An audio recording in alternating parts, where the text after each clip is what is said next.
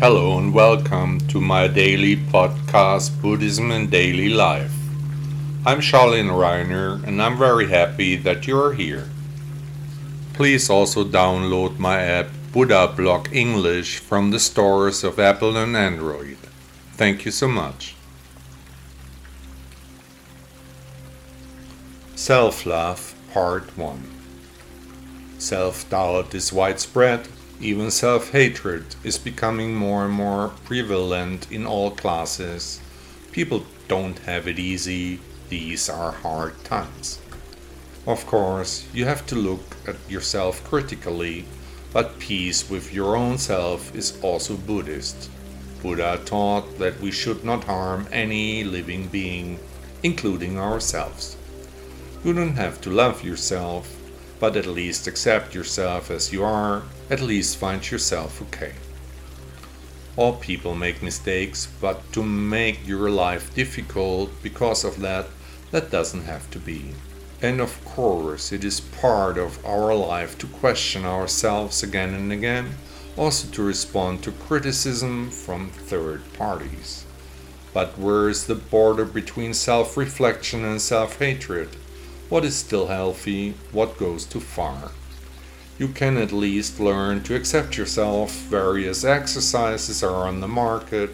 I present you the most important approaches to make peace with your I with instructions.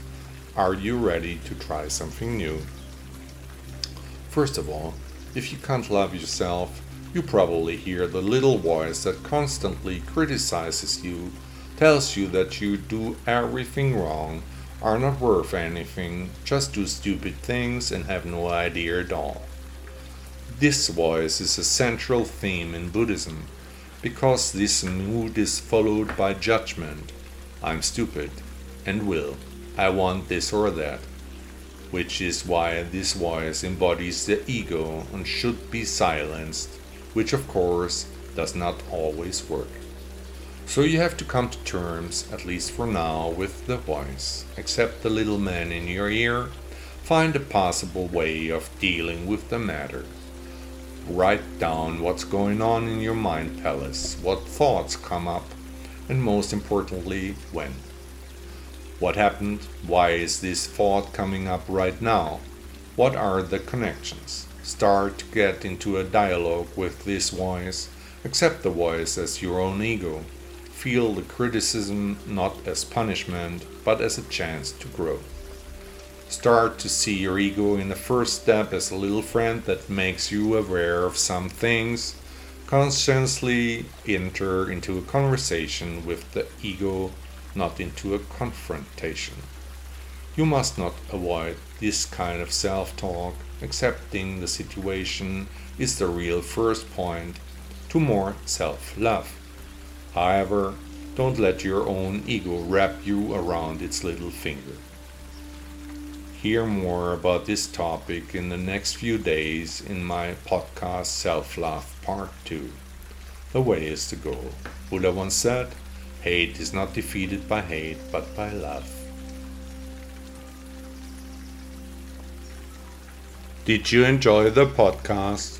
Thank you for listening to Buddha Blog. Did you notice that there are no ads running here? That you are not annoyed with consumer messages? Would you like to thank the author of this blog for his work with a donation? Support me. Contribute to the extensive costs of this publication. Your support can help to continue the important work we are doing for Buddhism. Please also download my app Buddha Blog English from the Apple and Android stores. 1000 thanks.